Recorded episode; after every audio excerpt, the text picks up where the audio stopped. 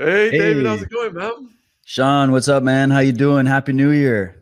Happy New Year, brother. I was just watching um, the stuff we did with Mike Rinder about a year ago today. How phenomenal that was, and um, really appreciate you know all of the appearances you've done on the channel over the years. Thank you. Oh, thanks for having me, man. Your channel's hopping, uh, super popular. I get uh, people ask me about it all the time. So you guys are rocking it. Happy to be here. Do you want to tell the viewers, the ones that are not familiar with you, about what you do? What do I do? Uh, wow, that's really hard to always break down. I do a bunch of things, but I'm a podcaster, I'm a father, I'm a husband, I'm an entrepreneur, and I'm a freedom fighter. I live in British Columbia, Canada, and I host my own show called Truth Warrior. I've been producing a documentary film series that people can watch for free right now. There's nine chapters out. It's called Cult of the Medics. It's a deep investigation into the occult roots of the medical industrial complex. I also co host a, a, deep premium podcast with my good friend Michael Tsarion from Ireland. Uh, we call it Unslaved, and we dive into psychology, history, conspiracy, secret societies, philosophies, all the issues, all the things. We talk about it all. And I'm just a curious guy. I, I want to know what kind of world I live in, where it's going, and what we can do to solve this current state of tyranny and deception and uh, all the scams that are all simultaneously unfolding right now for everybody to see. So I'm just here to take part and be a part of this war against tyranny. All right, over to Charlie Robinson. Happy New Year, brother. Happy New Year to you, Jay, happy, as well. Happy New Year 12, to you all. Thank you for 12, having me. 12 appearance on the channel. Oh, is that Charlie Robinson? Yeah. I got my punch card. It's all filled up. Can you remind the few viewers who are not familiar with you, Charlie, what you do? Oh, I write books and then talk about crazy stuff on my podcast, Macroaggressions. And um, actually, this this uh, in a month from well, today, I'll be in Acapulco, Mexico, at Anarchapulco, the largest anarchist convention in the world. You can go check me. I'll be there with uh, Max Igan, Larken Rose, Dan Dicks, Del Bigtree, Mark Passio, Andrew Kaufman, Dr. Carrie Madej, uh, and Dr. Ron Paul. So sweet. And I'm going to be doing a digital one on that one, Anarchapulco. So everybody nice. should go and buy tickets. Uh, we're all going to be there, and we're going to kick some ass. Absolutely. Many of you have seen the deep research Jay Dyer has done on symbolism, Hollywood, its relation to certain human transportation cases in the NWO. So, Jay, huge thank you for coming on, brother. Can you just tell the viewers a little bit about what you do? I am. The- Oop, we've got Jay's. I am the world's first Klaus impersonator. So I'll be in. Uh, I'll be performing in Vegas, uh, doing my Klaus for the next month uh, at the uh, the the giant pyramid. I guess that'd be more appropriate, right? The the oh, yeah. one in Vegas is a pyramid. Um, yeah. So I, I do movies, I do analysis, I do breakdowns, big geopolitical text, kind of make them uh, palatable and bite sized for the audience. And uh, glad to be back on, Sean. Uh, we always have great conversations. I think this is my fourth or fifth time with you. And I've had you on as well, so uh, really, really thankful to be here. I do a lot of work with uh, Richard Grove now, so he and I have been uh, collaborating on podcasts and lectures, uh, and I host the fourth hour of He Who Cannot Be Named. you, you know who I'm talking about. Unbelievable. that guy. All right. So what, so what we'll do is then we'll we'll go around in a, a clockwise direction on these questions. So David, Charlie, Jay, and what we'll do is also take questions from the audience. I've got a few questions for you off the top of my head, and as the audience put them in the live streams on Facebook, Twitter, uh, Facebook, YouTube, wherever they're watching them, Ash, if you can collate those, because it's going to get backlogged, it's going to get busy, it's going to get crazy. I have so a we'll question. Base- I have a question. Yeah, go for it. Will we be involved in any penetrating of cabinets? I know Klaus is really into that. Will it be? Will be penetrating any cabinets today? That's on Patreon. Oh, that's, oh, that's on uh, that's on Sean's OnlyFans. Okay, we're gonna penetrate their cabinets and expose that. All right. So first, first basic then to David. What is Davos? Well, Davos is a place. It's an idea. There was an idea that was Davos, and that idea is uh, basically a feudal system, a neo-feudal system being set up by the world's wealthiest elite. There's trillions of dollars behind uh, what is known as the Davos Clique or the Davos Group, which is a collection of all your favorite globalists uh, who are working in tandem with World Economic Forum, World Health Organization, the United Nations, the Club of Rome, and many other shadowy organizations that are even behind them. And uh, it's an interesting place, Davos. Speaking of pyramids, Jay, and by the way, I'm a big fan and give my shout out to Richard Grove. He's done great work. Charlie, it's my first time meeting you. Glad to be here with all of you guys. Um, but it, there's a big giant pyramid right at the entrance to Davos. I don't know. Is that just coincidence? Maybe they're just trying to show, oh, there's mountains here. It's mountains, you know, lots of mountains. Um, being that the pyramid is the symbol of the mountain. Uh, but anyways, uh, Davos and this whole Great Reset thing is uh, something that everybody needs to go and look at, and you can just go and start listening to what these people say. These people that go and meet at these G20 summits.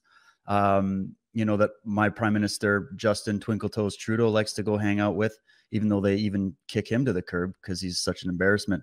Um, but you know, this is a hobnobbing group of elites that are trying to basically take over the world and control all the land, resources, and wealth. And uh, their number one slogan is that you're going to own nothing and be happy.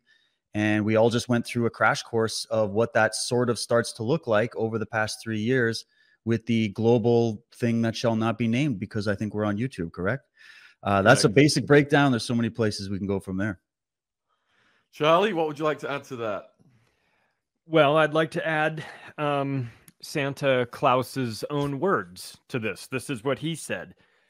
We do not yet know just how it will unfold, but one thing is clear the response to it must be integrated and comprehensive, involving all stakeholders of the global polity, from the public and private sectors to academia and civil society. It will change not only what we do, but also who we are. It will affect our identity and all the issues associated with it our sense of privacy, our notions of ownership, our consumption patterns, the time we devote to work and leisure, and how we develop our careers, cultivate our skills, meet people, and nurture relationships. So he intends for this to be transformative and cause you to reevaluate your senses of privacy and any sort of notion of ownership. That's what he means when he says you'll own nothing and be happy. Scary shit. Over to Jay. Yeah, I think that the best way to understand uh, what Davos and the World Economic Forum is is to understand that the same power structure and entity that set up what everybody's probably heard of as the uh, I'm not going to say this word because the algorithm, but the Beberg group, because actually the algorithm does uh, bump down when you say this group, uh, which I've experienced on my channel. So that group, which was set up, uh, I think in the uh, early 50s by, uh, according to David Rockefeller in his memoirs, by his clique, by his friends, as well as some other European nobility that had a background in terms of being SS. Prince Bernhard was formative in, in setting up the Beberg group and then out of that came this uh, this public entity and a thing that would be more public. Beberg is a semi-private group that would meet every year, and then Davos is kind of this public, uh, more. Let's bring in the celebrities. Let's bring in you know Leonardo DiCaprio and Kevin Spacey, and and then push that in a kind of public sort of pseudo leftist uh, situation for the rest of the world. But the key point there is that really builder be really Davos comes out of the ideas of what was called the Harvard Project and Henry Kissinger and the CIA to set up something a little more public than Beberg.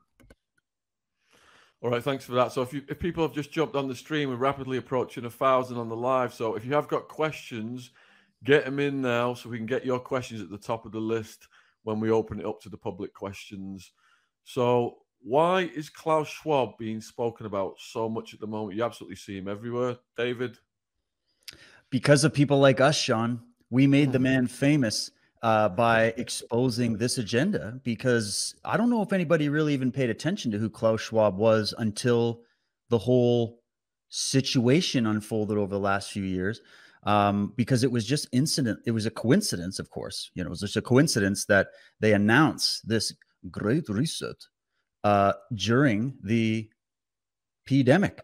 And uh, we can say that. Can we say that? We can say that at least. Maybe. We, maybe we shouldn't risk it. Anyway, abbreviations. Abbreviations are always appreciated. We're gonna have to resort to hand signals over Zoom now. this is the way we're at. Um, but basically, um, we have been talking about him, and I think they want us to talk about him. And I don't, I don't think they even care about the negative press. I think they're like any press is it is good press. They believe that they've got this thing cinched. They've been planning this for decades. Um, it's something that, uh, and I'm glad that Jay pointed out the history of this. This is something that people that are just coming into this now, because there's way more conspiracy theorists now than there ever was, which is great. And uh, it's now you're not a theorist, by the way, you're a researcher and a you know fact collector. Um, but basically, you know, we have done a good job, I think, at least of bringing people a different perspective on it. And our job, I think, is to show people the history of where these people come from, what they're what they've been advocating for uh, since you know, say the Paris Climate Accord, the Rio Summit, uh, the the law, the stuff with the climate gate thing and the climate scam is all weaved into it. The transhumanism, changing of the economy. But as uh, Charlie was mentioning, they're also talking openly now about changing what it means to be a human being. And that is, I think, the biggest concern people should be having with who these people are. And even though we're all excited about technology, uh, it's like, oh, technology is great. And they're showing it to us in the movies and it's going to fix all the health problems it's going to extend our lives it's going to give us so many different uh, new abilities and superpowers just like the marvel avengers uh, that's what everybody thinks it is but i think that's just a fancy sales pitch for another system of control where they can do something called bio digital surveillance uh, where essentially it's not just about having a couple cameras up in your local neighborhood they're literally monitoring your genetics at this point they're monitoring every movement that you make. If you look at what China is doing right now, uh, it's that's just the beginning stages of what they want to implement for the world with a social digital credit system, complete restructuring of the economy, complete restructuring of your government, where essentially you're just a little vassal state in a big global empire. Um, and look what they're doing with the farmers, the land, and everything else. And uh, they're doing it off of the back of these various threats. So the reason Schwab is so popular is because he's kind of like the PR manager. He's the spokesperson. He's the chairman. Uh, he was also uh, on the one of the committing committee boards for the B Group. Uh, Jay, if I'm sure you remember that, he was integrally involved in that back in the day. And I think a lot of people are also forgetting about uh, Prince King Charles, um, where he's declared something called the Terra Carta, which I did a whole deep dive on, which is what he's calling the new basically mandate for the world to replace the Magna Carta. See, the Magna Carta issued out rights for every human being uh, to have free rights and to not be oppressed by their government. But the Terra Carta is now giving nature rights. And even though I know all the hippies are like, yay, finally the trees in my backyard have rights, um, we have to talk about the fine print of what that really means for humans, especially when they're openly saying they want to change us into something else. So Sorry, I know that's a lot of stuff, but Klaus Schwab is famous because we help make him famous because we're trying to expose what these people are really up to. Over to you, Charlie. Well, another reason, and those are all very good reasons why we're talking about him. But another reason why we're talking about him is because we're we have big problems with his spokespeople. Justin Trudeau, Jacinda Ardern, um, um, uh, Emmanuel Macron, Chrystia Freeland, we all these people come out and they start talking about things over the last year, year and a half, two years. And it's inconsistent with logic and reality. And it starts to make you question why are these people saying these things? And as you start to dig in a little bit as to why, you know, why are they all uh, you know, going with this very unusual agenda, it leads you to one person, and they all come out of the Klaus uh, school. And then, of course, he's on the record talking about how he's penetrated cabinets and things like that. And so it's not it's not a surprise. So part of the reason why we're talking about Klaus is because he has so many people speaking on behalf of him, you know, for him, and and they're out there in high level management positions making extremely dangerous and important decisions about freedoms, lockdown, surveillance, uh, who can and cannot come into their countries, and and things like that. So when you see the insanity of uh, of the uh, of some of these leaders and the you know the embarrassing embarrassing uh, behavior of people like Trudeau, it, it it causes you to sort of you know think, well, I know he's not saying, and he's he's too dumb to have this thought him himself. So who's he getting it from? And of course, it leads back to Klaus. So Klaus has become famous in part because his students have become so unbelievably incompetent. Okay, Jay.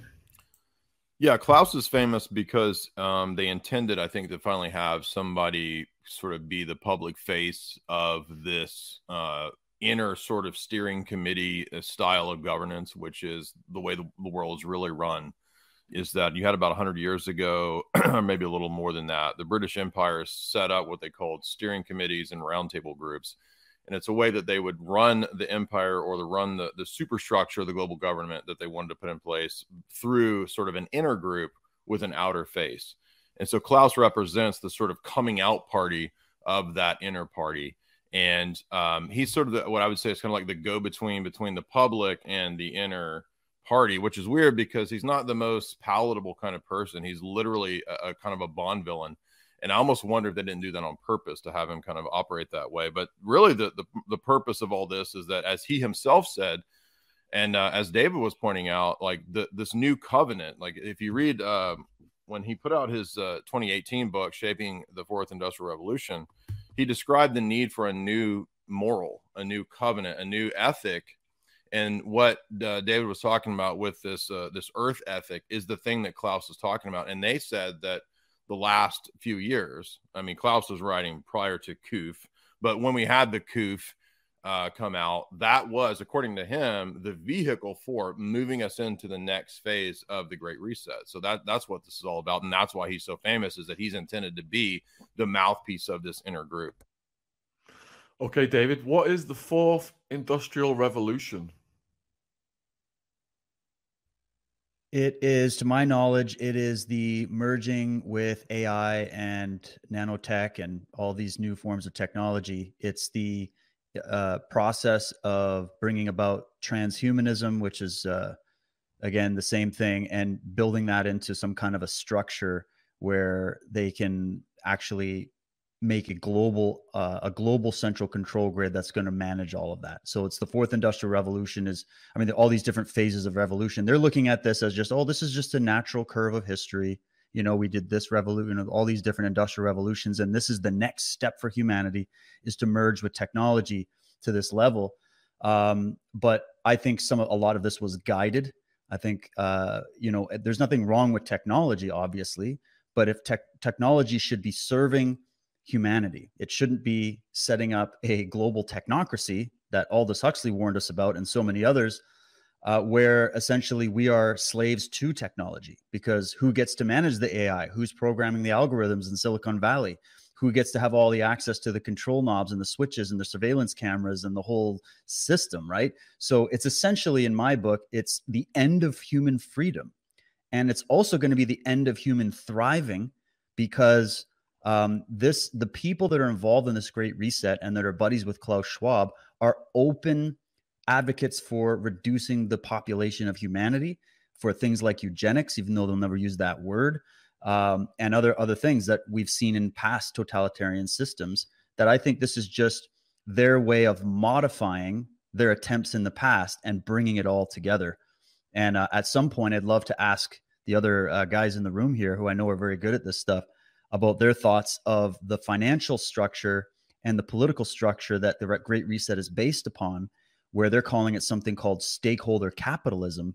Um, and you know, there's the discussion about is this new world order going to be communism, socialism, fascism, cap? What's it going to be? And um, I've got some quotes from people like Carroll Quigley and things like that to get into some ideas on it. But um, anyways, that's kind of my thing is that this has been guided We've been guided to this position that we're in. And there are small groups of people who are unelected, unaccountable, that have trillions of dollars invested behind them by these investing firms that are proposing a very specific kind of a fourth industrial revolution that they've written about openly, um, just calling it different names for literally decades, if not centuries. So uh, for them to go around and say, "Oh, it's just a natural ebb and flow of history, and this is just where we're at," in our human the game of humanity. Uh, I I don't believe it. I think they guided us here because they want a central control grid uh, that will actually be a combination of all the other central control grids they tried to uh, create in the past. Over to Charlie. I'm sure you've got lots to add to that, especially the financial side. Yeah, well, David mentioned that that they don't use the term eugenics anymore. You're right. They they've it's been rebranded. It's now called transhumanism which doesn't sound as bad. But so let's start with this. The first industrial revolution was water and steam. The second industrial revolution was oil, electricity, and steel. The third industrial revolution, which we are in right now, is computers, electronics, and internet. And the fourth industrial revolution, according to them, is physical, biological, and digital. And I will say this is what Klaus said, describing transhumanism fusion of technologies that is blurring the lines between the physical, digital, and biological spheres. He said, What the fourth industrial revolution will lead to is a fusion of our physical, digital, and biological identities. Now, there's a, a number of reasons to be concerned about this, but one that jumps out at me that, that doesn't get talked about a lot, but I'm I promise you it's in in the back of their mind, maybe even in the front. And that is that if you if you take a if you think about the genetically modified food industry, you can't patent a tomato, a natural tomato. Comes from nature, you just can't patent it. They don't allow you to.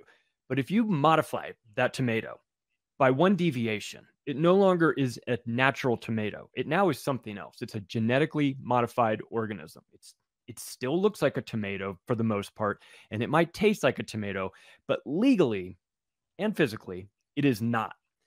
And my my thoughts on this is that once you become transhuman, you are no longer legally human.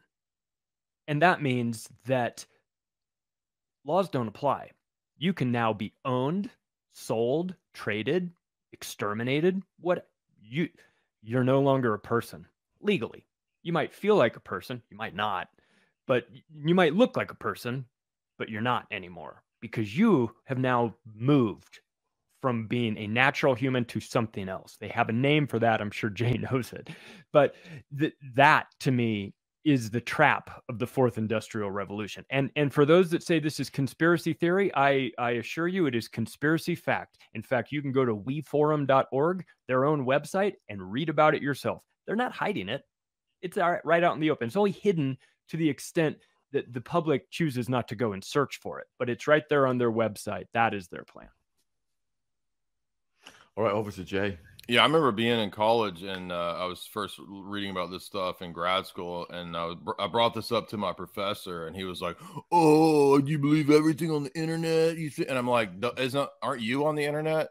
like you're on the internet?" So you tell me I shouldn't believe things on the internet. I'm like, "But your university's on the internet, so what should I not believe you now?" I mean, the the sort of bullheadedness of the people who deny uh, at this point is sort of it's like I don't know if there's any hope for you if you're still denying this stuff at this point so yeah, I think that the question of what kind of a system it is that they're putting in, what is this uh, that the Great Reset wants to do economically and in terms of biology.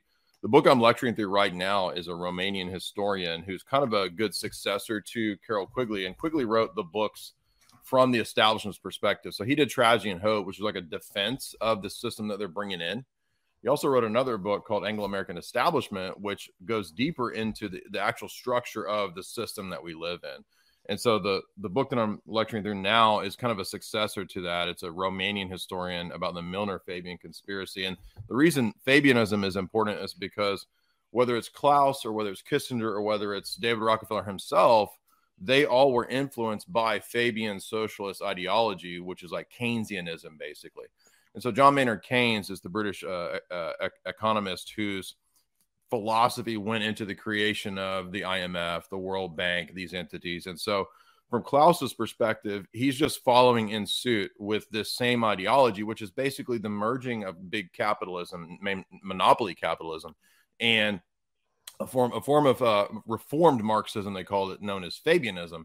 These these things go together very well in a synthesis to create what we know of as the NWO or the transhumanist future and transhumanism was was coined by Julian Huxley when he wrote the uh, preamble or the philosophy to UNESCO. And uh, he's part of, he was the brother of uh, Aldous Huxley. And so his philosophy is actually that we need to rebrand and rephrase what uh, eugenics was and turn it into biometrics and transhumanism. So that's just the rebranding that Charlie was talking about. And then you can see a perfect continuity from those guys back in the 30s, 40s, 50s up to today. When you read Klaus's book, the last third of Klaus's book is actually how to put into place Skynet. It's basically Skynet, but not microchips. It's through nanotech. So everything is intended to be rewritten, including the whole the whole biosphere. So uh, I could go more into that, but I'll let other people talk. But yeah, that's that's what this is all about. And the economics is just one element of this new system they're bringing in, which is to replace everything with a kind of a synthetic overlay. And the the economy is what you're hearing about with CBDCs, which is central bank digital currencies that are just even an even worse version of fiat and an even more uh, lockdown control style method of economics beyond what we've known with uh, the the existing physical cash fiat system. It's the next level of that. Right, I've got a quick message from Ash. He said that there's so many people in the chat that the questions that we asked for earlier on have scrolled off the top of it, so he's lost them. So um, if you if you posted the question when we asked the questions earlier on, can you please repost your question now?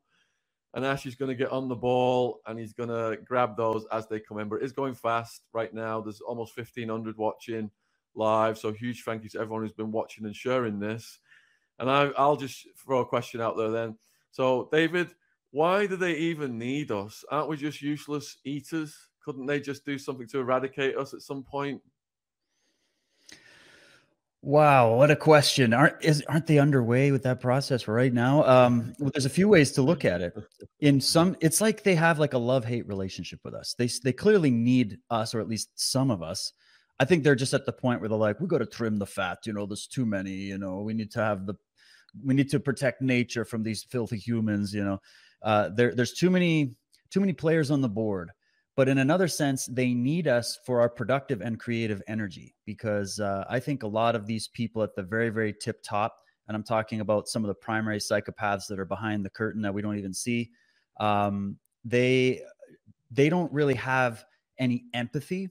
And when you don't have any empathy you don't really have much creativity and so you need to set up these sort of roundtable groups and these collection agencies of talent in a way so that you can pull people into your ranks that have that productive creative energy so that you can bring a sort of genius level to your evil plans in a way.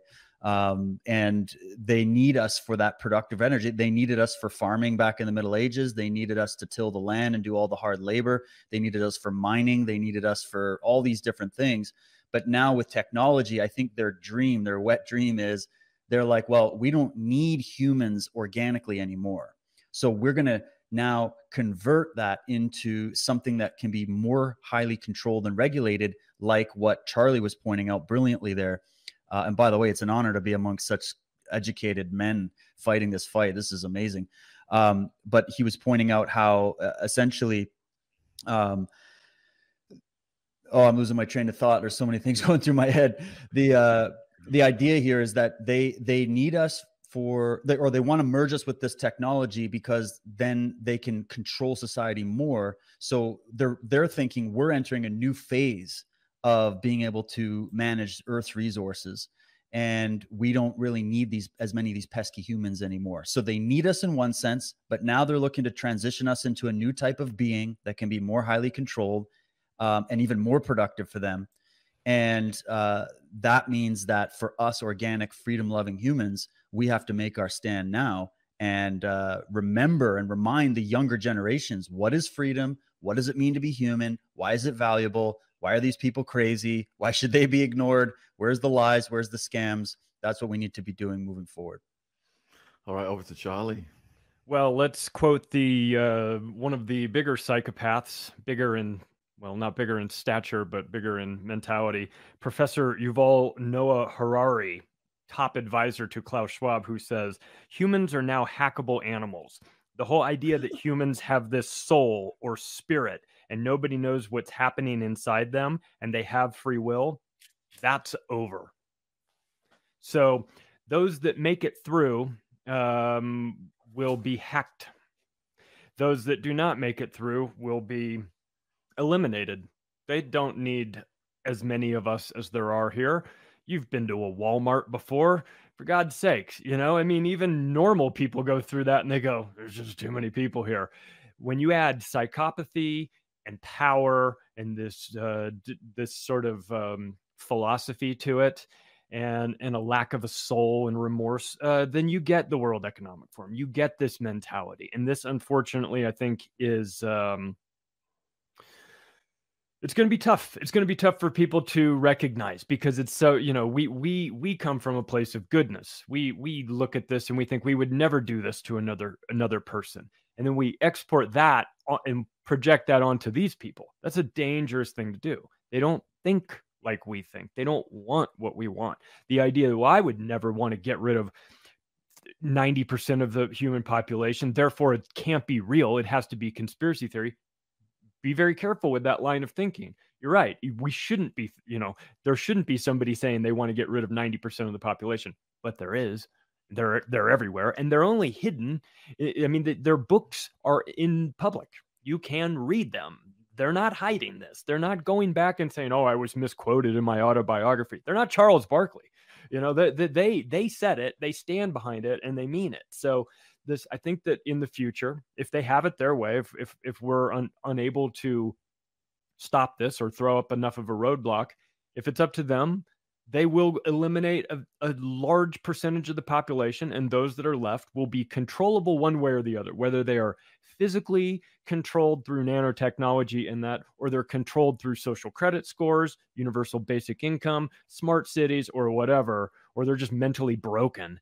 They will be controlled. So we're at a we're at a real pivotal time in humanity where this is not something you can be a spectator so you have to get involved. You have to understand this. It's not going away unless we make it go away. So I think understanding the agenda behind the World Economic Forum and in general Klaus Schwab in particular is is important to everybody even if you're not really into this stuff you need to know what's happening if for no other reason than to get yourself out of the way of it.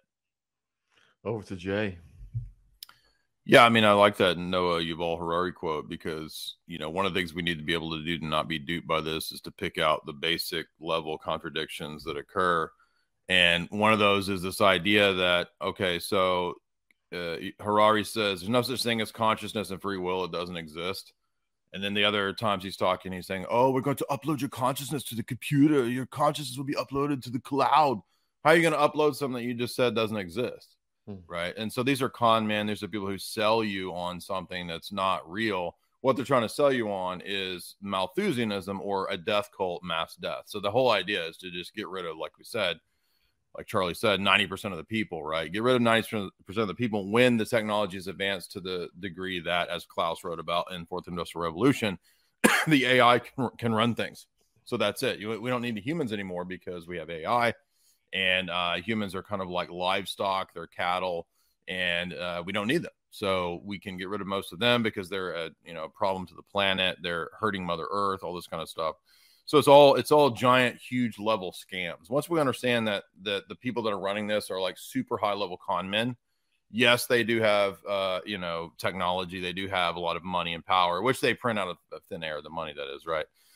Um, but it's like imagine Jeffrey Dahmer or like one of the serial killers that we talked about, Sean. Right? Imagine them, but uh, more functioning and more capable. Right? The serial killers that kind of couldn't control themselves, and they would go on these binges or whatever but imagine being at that kind of a level, but you can control yourself and you just do it on a more wide scale. That's what we're dealing with. We're dealing with Jeffrey Dahmers who can like manage and do AI and like algorithms, right? That's what we're talking about. So th- it's that level of psychopathy, uh, but but to do it at a functioning uh, level. And I think once you're past the normal kinds of pleasures that most people seek out, you are sort of locked into this mode of just control and power. It's like a whole nother type of drug uh, and in my view, it's ultimately kind of demonic. I think there's like a spiritual um, power that motivates a lot of these people, even if they don't know it. And that's how the, the agenda is basically continuous, contiguous over multiple decades and even a couple centuries. You've got the same plan because it goes back to ultimately, you could say Plato's Republic, which is a it's the basis for technocracy. Plato said, here's a way to set up a society run actually by a secret society. So in Plato's uh, Republic and then his later writings. It's it's a it's a society controlled by a secret group, an elite group that intentionally tricks and lies to lies to everyone. It's called the noble lie, and then it's uh, the model for perfect mathematical style government is what uh, Plato called it. I think Plato also wrote that democracy is the road to tyranny. I think that's what we're on. So we're going over to the viewers' questions, and we've got Damien Barnett. Is anyone working to stop or break up the WEF, David? Well, I am. Uh, I don't know about anybody else. I, I know there's people all over the world that are working on it. I don't know if there's any like official groups. I mean, you just see these different pockets of resistance. Um, there, I think there are even good people in our institutions, in our governments, in our you know military intelligence, uh, media. There's there, we're getting a lot of whistleblowers coming out that are talking about more of more of the elements of this stuff. Um, so we're seeing more information come out to the general public now in the la- in the span of the last couple years than I've personally ever seen studying any of this, which I find to be really interesting. I don't know if that's just a product of the times or if there's people really working behind the scenes to try to fight back. Um, but I know that you know, look what we saw in Canada with the truckers. You know, I I uh, did a documentary covering that, covered the whole thing. Uh, that's just a, a sign of average blue collar, hardworking, everyday people who never protest coming together to try to do something, to try to bring attention. It went on with the mandates, but everybody involved knew that this is really about a much bigger agenda. Um, you had the Dutch farmers resisting in the Netherlands that brought in the Polish and the Italians and all these other groups. You've had the French, you know, kicking back against Macron for some time now. Uh, so you see these like little mass movements coming up here and there. And then behind the scenes in the media sphere where we work in the sort of alt media, which is now becoming the dominant media because the mainstream media is an utter embarrassment to themselves and their credibility is imploding at free fall speed into their own footprint as we speak. Uh, so we have now become the resistance because only shows like this are going to tell people the details about this without trying to fluff it up and, and protect these people like all the other mainstream outlets are going to do. Um, so that's the resistance. The person asking that question, I forget your, your name. It's a great question. You and I are pushing back. We're the ones resisting. Everybody here right now that's listening, that understands what's going on, we are the resistance. Nobody's coming to save us. We are the resistance. And that's why we have to continue, even if you feel like you're outnumbered, your friends and family are putting all this pressure on you. They don't want to believe you. They're stuck in the matrix. Ignore that. Just keep going. Keep speaking the truth. I'm a student of uh, people like Alexander Solzhenitsyn and Viktor Frankl and people who survived tyranny. And they've always said it you know, uh, it didn't take the masses to overthrow tyranny. It never did. It took small, motivated groups of people that never shut up and never stopped speaking the truth and fought back with every fiber of their being. And uh, by by nature's order itself, the lie collapses eventually. The the noble lie is shown to not be so noble, and the truth always wins in the end. We're just hoping that there isn't too much collateral damage on the way. So let's let's do it. I'm in. Let's get some people together. Let's get some get some of our own groups together to resist this and try to bring back freedom uh, and humanity again to this planet. Thanks. So, Charlie, what hope do us little people have against a trillion dollar apparatus run by psychopaths? Well, there is some good news, and that is that it, it appears that they are moving faster than they intended to. They're making a lot of mistakes. Their schedule seems to be off a, a bit. Um, you don't, you know, with regard to the the thing we're not allowed to talk about, um, you don't incentivize people with donuts and wrap laps around Talladega Speedway if things are going well. Okay, so the messaging of the whole situation we've been locked down under, you know, for for the last two years that's been an abject disaster as far as I'm concerned from from from a management standpoint. They thought that things would go a lot smoother. So we're already starting to see pockets of you know things to be uh, optimistic about. Uh, the the push for central bank digital currencies to me is is maybe the hill to die on because one if that is established and um, and and you can you can sort of thwart the World Economic Forum's plan. You you, you kind of have to you know you have to focus on one component of it. You know if you can, and and if you focus on the CBDCs, the central bank programmable digital currencies, then then you've you've got to be really um, uh, diligent about making sure that that doesn't happen because if that does, they have the ability to set your currency to do all sorts of things, like evaporate and turn into dust in your digital bank account because it's set, you know, hey, Sean, the the the the Christmas numbers, the Christmas spending numbers just came in, and they were well below what we were expecting here. The White House has announced that that because of that, they're going to try and um, stimulate the economy a little bit more, and they've sent 30% of everybody's CBDCs to expire in the next 90 days. So you better start spending them because they're going to be worthless. That sort of stuff is insane, of course, but possible with central bank digital currencies. You say the wrong thing on social media, it vanishes. You're, only allowed to shop on the company's store. And that might be only the partner groups that work with the World Economic Forum. And there's plenty of them. And you probably have their products or you buy their cars or, you know, go to their stores right now. But what if you could only spend your universal basic income with those people? You know, so then that's a lot that locks out everybody else, all the mom and pop, the small and medium sized businesses wind up getting destroyed, you know, like what happened in 2020. Wink, wink. You know, so this whole thing, if you want to really try and um, strike at the core of what the World Economic Forum is doing, pick central bank digital currencies, focus on that, make that untenable for them. And you've really thrown a monkey wrench into their whole plans. I feel like they are on an accelerated schedule. It's 2030 is the benchmark. Agenda 2030. We've heard about all of that. They've talked about that. It really feels like 2025 to me. I don't I don't have any particular information that says that it's been reset, but it just feels like they're they're sort of on a schedule. Like somebody came into the boardroom and said, "You're moving too slow. Hurry up. I don't care if you have to give these dummies donuts do whatever you have to do or lottery tickets, but get them in here and get them to get on board with the program. And that has been behind schedule. So I think that there's some optimism. I don't want to give anyone false hope, or I don't want to say that, you know, it's all done, you know, they're never going to be able to accomplish their plan.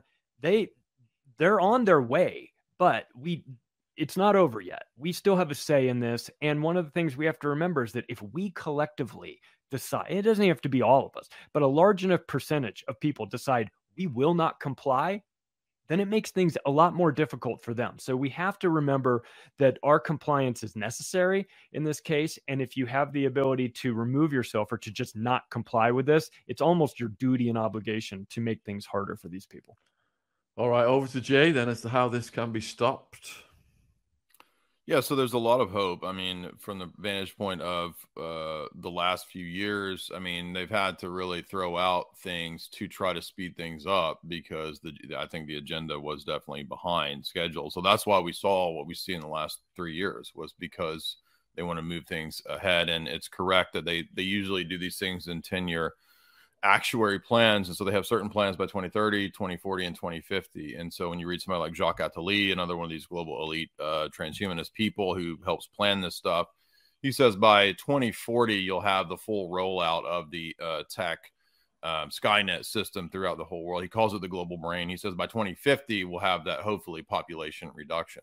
So you get these uh, decade uh, uh, actuaries that come out from them publicly. And uh, it's like uh, Tucker said on his uh, show covering CBDCs, like if they get that, it's over because then they can shut down anybody's commerce and you won't be able to buy, you know, your food, right? So this what's weird about that is that you can go back 100 years ago where Bertrand Russell said they would roll out a system where you get weekly uh, central bank allotted credits and then if you don't spend them they go away. That's because they don't want you having capital. You can't attain and accrue savings and capital because that empowers you if you have your own assets and your own capital. That removes you from having any power and that's the whole purpose of esgs that's the whole purpose of blackrock and all their plan for social their version of social credit score is to have complete and total control. In fact the head of the bank for international settlements who quigley identifies this as the central bank of central banks it's the federal reserve of federal reserves that big triple chin dude came out and said literally said we're going to have a CBDC that has a total programmable power by which we can shut down anybody who says anything against what we do. So if you don't recognize this, that it's a 100% total control system, total technocracy, total dystopia, then it's over. But people are recognizing it, and so it's like you've got you've got somebody like Tucker Carlson, the biggest uh, cable news program in the U.S., which basically just talks to boomers all day long, right? So they're sort of basic. They're ba- they're just now waking up to like what people in the alt media have been saying for a long time. Is it too late? I don't know. I hope not. But if we can get people like they're just now waking up, which is a good thing, right? So, but we got to go. We got to. We have to move quicker on our side because they're already beginning to roll this out. And if uh, and if we wait another ten years to wake up to the next phase, then it's going to be too late. David, what's the role of Elon Musk in all of this? And isn't he on the same page as Klaus Schwab when it comes to chips in the brain? When we wake up in the morning, we get out of bed and we start our day with Koro Snacks. Koro is a healthy snacks brand focusing on bringing additive free, natural ingredients to their customers with fair prices in bulk packaging they have everything from nut butters to free from baking ingredients to cooking essentials and, of course, the snacks.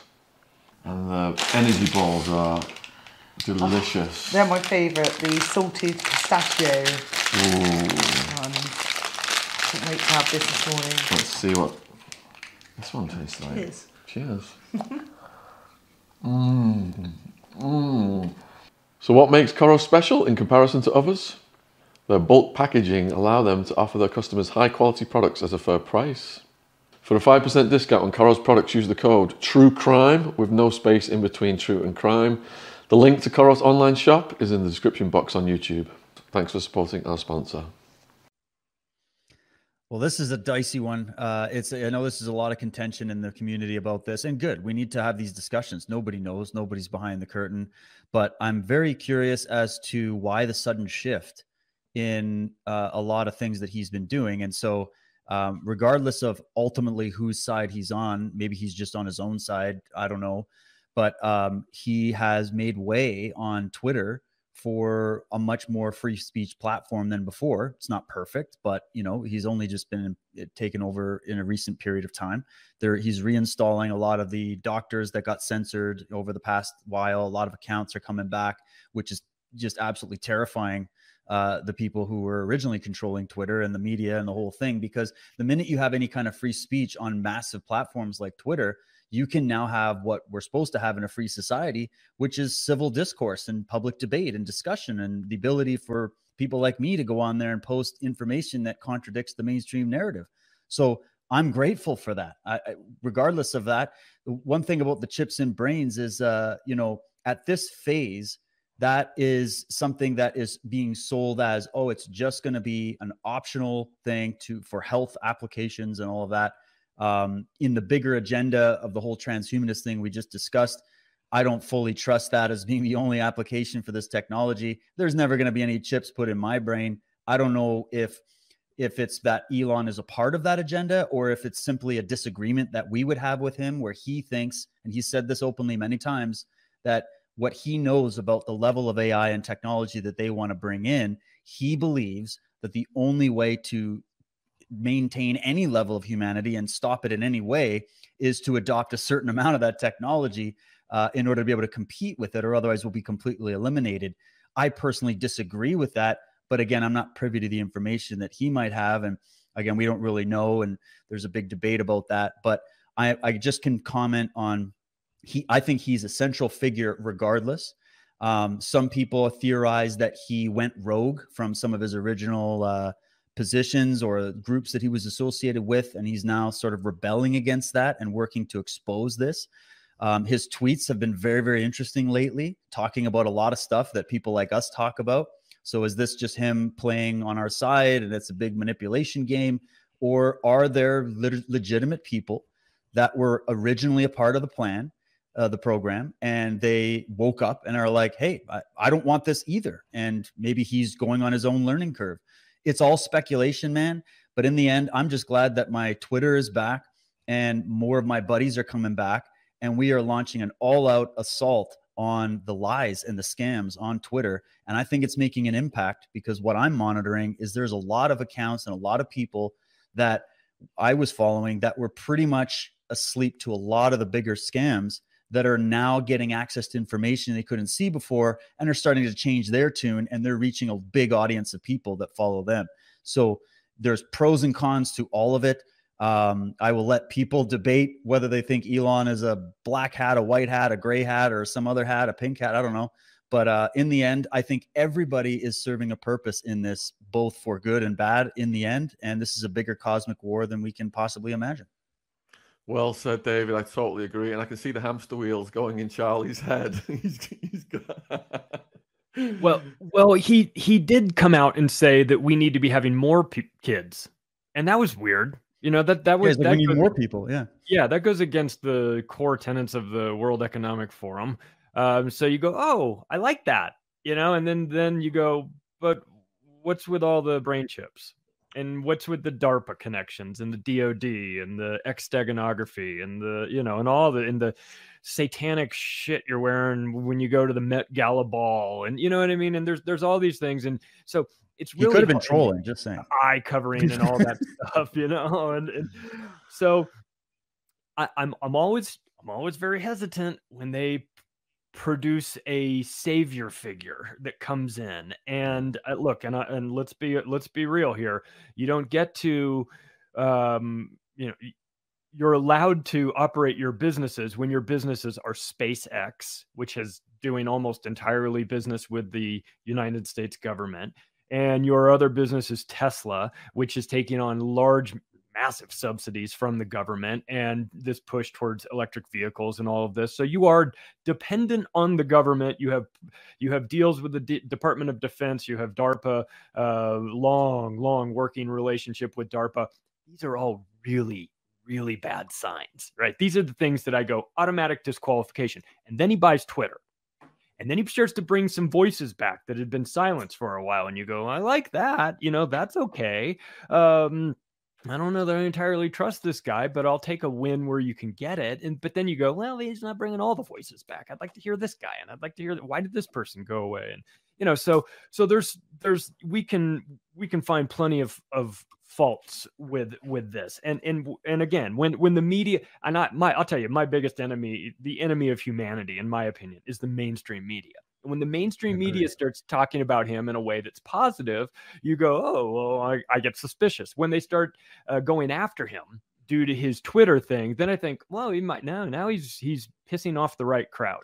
So that I I look forward to. I, we'll have to see where things go. I would be very hesitant to tr- say I trust Elon Musk. I can I can also say I don't trust him while still acknowledging that he's done some things that that that are you know beneficial but um, but but again, I think that uh, I mean, look, I'm sure Jay can do a whole deep dive on the the symbolic nature of the X uh, steganography component and why all of his his X.com that he started the banking, Tesla, SpaceX, you know, all these things. He's going to put everything under the X uh, moniker of a you know the app for all things and uh, you know there there's some there's some history to that to that um, to that letter as well. So um, I'm very suspicious of course but I'm suspicious about everybody so that doesn't that doesn't really mean anything. I'm curious about that Jay. Uh, what do you think? Yeah, uh, I hate to be sort of boring here, but I don't really have much of an opinion on the whole Mustang. Um, I'm not trying to be a boring centrist either. I just really don't. Uh, I mean, I can't know anybody's motives. So certainly, I think anybody in those kinds of positions we should be suspicious of. Everybody knows about the the brain chips and the DARPA stuff, and but at the same time, I like that he's doing things that um, allow for at least a little bit more freedom. Is that a long term trap? Could be. Um, so, but but I, you know, I, I, always get asked, "What do you think about uh, Ye? What do you think about Putin? What do you think about Elon Musk?" And it's like, I, I don't really care about what um, I, I, don't I don't know people's motives. I can't know that. I can just judge by the actions, and we look at people's actions and not the things that they say. I think we have to just have a healthy suspicion and uh, you know be happy for the positive things that they do. That's that's my only thought. So we've got a question from Jake Forder. AI has already colonized popular music. What next? Your mind? you? That's what Klaus says. We're going to change. The Great Reset is not just going to change your government, it's going to change you, he says. So take him serious. I mean, they're out there just telling you straight up what it's going to do. Uh, we've had people like Ray Kurzweil and many of these other transhumanists talking about AI it's been written about forever.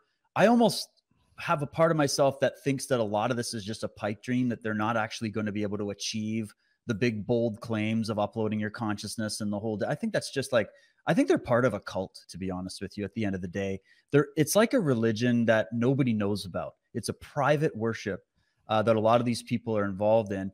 And i've been tracking this back to you know some of the a lot of people don't know but like the concept of artificial intelligence or even the frankenstein concept uh, goes all the way back to like babylonian kings and like ancient uh, you know in egypt. Even the word tech technology comes from a, a god god goddess worship uh, cult from ancient egypt. Tek was the original way to spell it. And it's this idea of transcending nature and controlling nature and uh, being the sort of manager of nature in a way and maybe not in a benign sense where you're like a gardener but maybe you're just like what these globalists think where you're going to use technology to overtake humanity. So ai um, is you know think about it artificial intelligence. In a way there's also a subliminal thing i could mention about this in terms of the way they communicate a lot of this. Um, they're they're speaking to your subconscious mind. They're speaking to your sort of atavistic brain um, where they say things like artificial intelligence artificial intelligence over and over again and you think computers and skynet and all of that which it is but on another symbolic level they're talking about the kind of intelligence that they want you to have right now with your physical brain. Uh, think about all these MK Ultra experiments and the Asch experiments and the Milgram experiments and all this stuff that they've put billions and billions in for decades, trying to study how you tick on a psychological and emotional level, so they can manipulate you. Um, and so, artificial intelligence is something that they're creating through all of this propaganda, fake news media, uh, the matrix, if you will, artificial intelligence already exists in your mind. It's just not put in with computer chips just yet. It's put in with ideas that uh, influence you to think in ways and act in ways that you otherwise wouldn't. I mean, we just got a big screen test of this over the past three years, didn't we? Artificial intelligence ruled the world for the last three years, uh, which was based in fear. Um, and so that's one aspect. The other thing, um, even with all this climate stuff, just really quick, uh, think about all this talk we got from Al Gore and all these other people, because it's all connected to the same in the end, where they were talking about global warming and uh, you know climate change. Again, we think the literal explanation of that is what they're talking about, but these people are occultists at the end of the day, or at least the people writing the script are, um, and they know that when they say things like climate change, they're subliminally trying to influence the changing of the climate of your mind and your thinking that's the climate they're changing. They colonize the world by colonizing the mind because it's a very simple formula. And I'll wrap with this What's the big conspiracy? It's the conspiracy to control land, resources, and wealth. And if you want to control land, resources, and wealth, you need to control the people that live on that land, that live near those resources, and that create that wealth. So, colonizing the mind with artificial intelligence and climate change, the climate of your consciousness and your psyche, that's the first steps. And then later they want to actually put the physical robotic stuff into you. So that's the that's the basic breakdown. All right over to charlie and jay. We've got about two minutes each left guys before we bring the next guest in. Sure. Uh, well i have some good news i talked to alex cranier my buddy who runs a hedge fund over in monte carlo and uh, and he had been he had worked in the artificial intelligence space and he said his estimation is that 80% of what they say it will do will never come to pass that it's that he has seen um, he knows from his experience that that the majority the the amount of computing power needed to d- differentiate between a balloon blowing across the street and a girl running out across the you know in across the street is is so much um, needed so much more power than we currently have or that we will have in for in the near future so he set my mind at ease. I hope he's right. But I'll tell you this what I do know about artificial intelligence from the World Economic Forum standpoint is that when they put they broke out their fourth industrial revolution they made a couple core um, silos and in that they put artificial intelligence in two different version two different silos the first was called fusing technologies and it included biotech virtual reality slash augmented reality quantum computing, advanced materials, neuroscience, blockchain, and artificial intelligence. That was one of them. But then they had a more devious silo called security and conflict. And inside that, they had drones, space, geopolitics, neuroscience, and artificial intelligence. So they're under they've got it going in two different directions. One as a component of weaponry and one as a component of fusing technologies into a, a new version of neuroscience. So um, they're gonna they they plan to use it a couple different ways. And, and, again, I hope Alex is correct in his assessment that it it won't be as powerful as they say it will be. But I guess um, that's for us to find out. All right, we've actually run out of time. So Jay, can you just tell the viewers where they can find you and support you, please? Yeah, you can go to jaysanalysis.com or you can follow me here on YouTube uh, under my name, Jay Dyer, and all the other uh, same outlets. And I usually host the fourth hour of uh, Alex Jones on uh, Fridays. All right, David, where can the viewers find and support you, please? Thanks a lot. This has been one of the best conversations I've had in a while. This thank you so much to all of you for doing this work. You can get me at dwtruthwarrior.com. That's the main site. It'll lead you to all the projects that I'm in. If you want to see the documentary series that I'm working on, you can watch it for free. Uh, it's up on all the alt platforms, and but you can get it all at cultofthemedics.com. It's a big discussion about the health, the, the whole thing, the Great Reset, all this stuff. And then, uh, yeah, those are the best places to find me. Macro macroaggressions goes out uh, twice weekly as a podcast in audio format and in video format on banned.video, Rokfin, Odysee, Vigilante.tv. You can follow me on Twitter at macroaggressions, and the website is the octopus of globalcontrol.com. Thanks, Sean. David, Charlie, Jay, it's been an honor to host all you guys together this evening. It's been phenomenal. The chat has been buzzing such powerful speakers, so well researched. You guys are like the tip of the spear exposing this stuff. So we salute you and can't wait to see you again. So thank you very much, everybody. Cheers.